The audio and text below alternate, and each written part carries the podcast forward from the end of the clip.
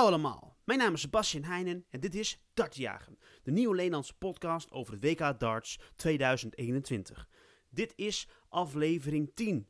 Ja, ja, mijlpaaltje aflevering 10. En ja, oh, dan zijn de kerstdagen alweer voorbij. En dan gaan we eerst nog even de wedstrijden van voor de kerst even evalueren. Er waren nog acht tweede ronde wedstrijden. Daarna wil ik het graag hebben over de derde ronde wedstrijden die we vandaag gaan beleven. We beginnen dus in de middagsessie op 23 december, wat alweer een paar dagen geleden is.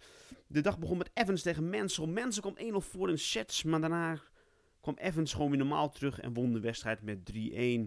Gary Anderson, de man die 10 dagen in quarantaine moest, moest daarna tegen Rasma. Rasma speelde echt niet slecht, gooide vooral zijn triple 9 niet heel goed, maar Anderson won de wedstrijd met 3-1. Toen kwam Bunting tegen Bolton. Bolton die begon als een komeet deze wedstrijd. Bunting kon de eerste set niet eens een gemiddelde aanhouden van 70. Maar Bunting vocht zich goed terug. Uiteindelijk werden het 2-2 in sets en 2-2 in legs. En moest een beslissende leg het gaan beslissen. Bunting gooide een 11 darten wat echt super goed is. En won uiteindelijk de wedstrijd. Althans, ja, deze thriller. Daarna kwam Suljovic tegen Edgar. Suljovic was de beter deze partij. Edgar pakte nog wel een setje af, maar Suljovic won de wedstrijd met 3-1. Toen gingen we naar de avondwedstrijd. De avond begon met Chisnell tegen Brown. Chisnell begon zwak. Brown pakte de eerste set. Maar Chisnell kwam daarna ja, goed terug. Gooide hoge gemiddeldes. En zo won hij de wedstrijd met 3-1. Toen kwam de naaste Nederlander die dit WK aan bod kwam. Watimena. Hij moest tegen Kenny. Kwam 1-0 voor. Kenny pakte de tweede set met, eh, met 3-2. Maar Watimena ging toen niet, meer terugkijken en won de wedstrijd met 3-1. Toen kwam echt de wedstrijd van de avond. Esmond tegen Waits. Wees gooide de eerste twee sets echt fenomenaal. Waits die volgens mij iets tegen de 110 aan het gooien was, kwam met 2-0 voor in sets. Esmond deed toen wat terug en kwam terug tot 2-2 in sets. Waits gooide toen in de laatste set 125 uit met boel, enkel boel, boel. En begon toen, nou ja, leek erop dat hij de wedstrijd ging winnen. Maar niks minder waar. Espinol, die pakte uiteindelijk de wedstrijd omdat Waits nog vier misstarts miste op dubbel 10. En zo gaat Espinol door de nummer 6 geplaatst. Het kwam in de laatste van de avond. Dit was Michael Smith, nummer 4 geplaatst tegen Jason Lowe. Smith die zou deze wedstrijd wel even moeten gaan winnen, maar niks is minder waar. Lowe pakte deze wedstrijd met 3-1 in sets en verslaat zo de mondiale nummer 4 van de wereld. Eigenlijk de grootste verrassing, denk ik toch wel van dit WK. Samen met de wedstrijd van Rob Cross, die verloor van Dirk van Duivenbode. Zo hebben we alle ronde 2 partijen gehad en gaan we nu vandaag ons richten op de ronde 3. Vandaag hebben we dus, uh, even denken, ja, twee Nederlanders aan de Oggy. Totaal hebben we dus vijf Nederlanders die meedoen in de derde ronde. Dat zijn dus Watimena, Van Gerven, Van der Voort, Noppert en Dirk van Duivenbode. Vandaag hebben we Watimena en Van aan de Okkie. In de middag van de Watimena en in de avond van Gerven. Laten we de middagsessie erbij pakken.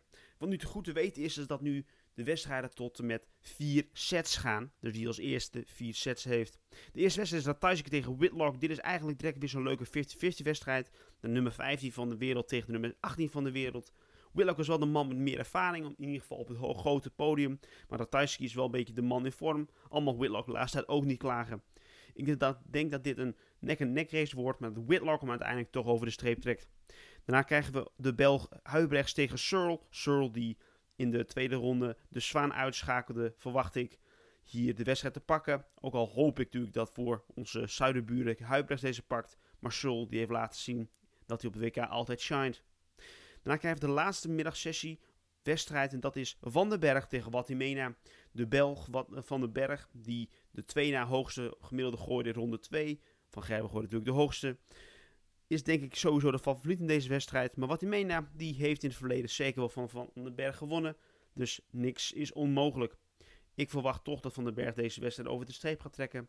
Maar voor ons Nederlanders hoop ik toch dat wat hij meenaam gaat pakken.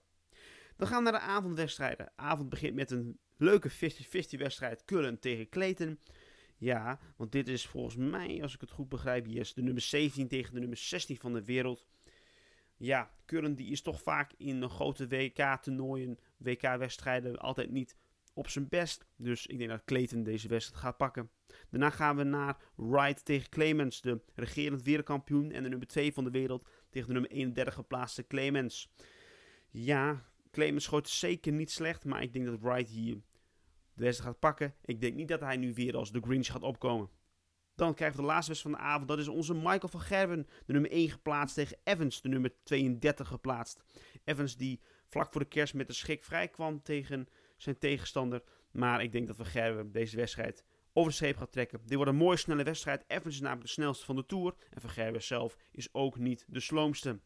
Ja, dus vijf Nederlanders door naar ronde 3. En we hopen dat we ook vijf Nederlanders gaan zien in ronde 4. We gaan het volgen. Genieten van vandaag. En ja, bedankt voor het luisteren. En we spreken elkaar morgen weer. Bye.